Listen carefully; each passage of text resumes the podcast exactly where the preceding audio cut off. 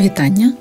Це проект Лінгвоцид інтерактивний меморіал русифікації України, в якому ви можете дізнатись про заборони української мови.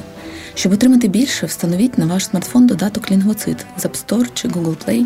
Проект створений геовалентність переосмислення за підтримки Ґете-Інститут в Україні та журналу Куншт в рамках акселератору протидії дезінформації Медіангайст. 1784 рік. Заборона служби. Імператриця Єкатеріна II розпочала всеохопну русифікацію. Вона задумала викорінити в українців развратное мнение, по коему поставляють себе народом от здешнього совсем отличним. У 1763 році імператриця не дозволила викладати українською мовою у Києво-Могилянській академії і привозити книги з Європи. Заборонено було вивчати латину та польську мову. У 1766 році в Києво-Печерській лаврі заборонили друкувати українською мовою не лише священні книги, а й букварі. Натомість дозволяли лише московські, узгоджені з синодом.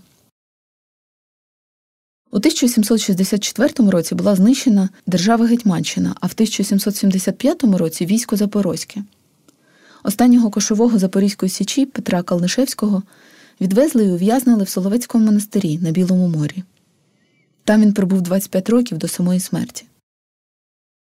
Після руйнування Січі за наказом Катерини зібрали усі козачі клейноди, старі грамоти, знамена та відвезли до Петербурга в Ермітаж. В Україні традиційно була власна мова богослужіння староукраїнська.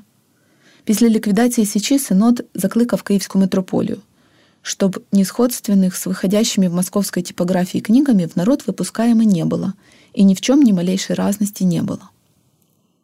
У 1784 році митрополит Самуїл, українець за походженням, що більшу частину життя прожив у Росії, перевів викладання у Києво-Могилянській академії на російську мову.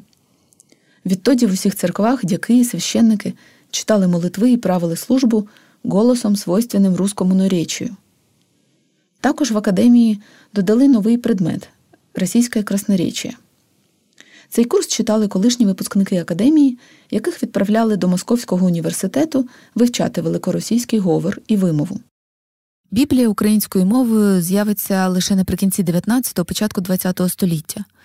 Перші переклади частковий переклад Маркіяна Шашкевича, переклад Пилипа Морочевського і повний переклад Пантелеймона Куліша, Івана Полюя та Івана Нечуя Левицького. Дізнатись більше про проекти його творців, а також встановити додаток з описами і маршрутами ви можете на сайті linguisite.in.ua.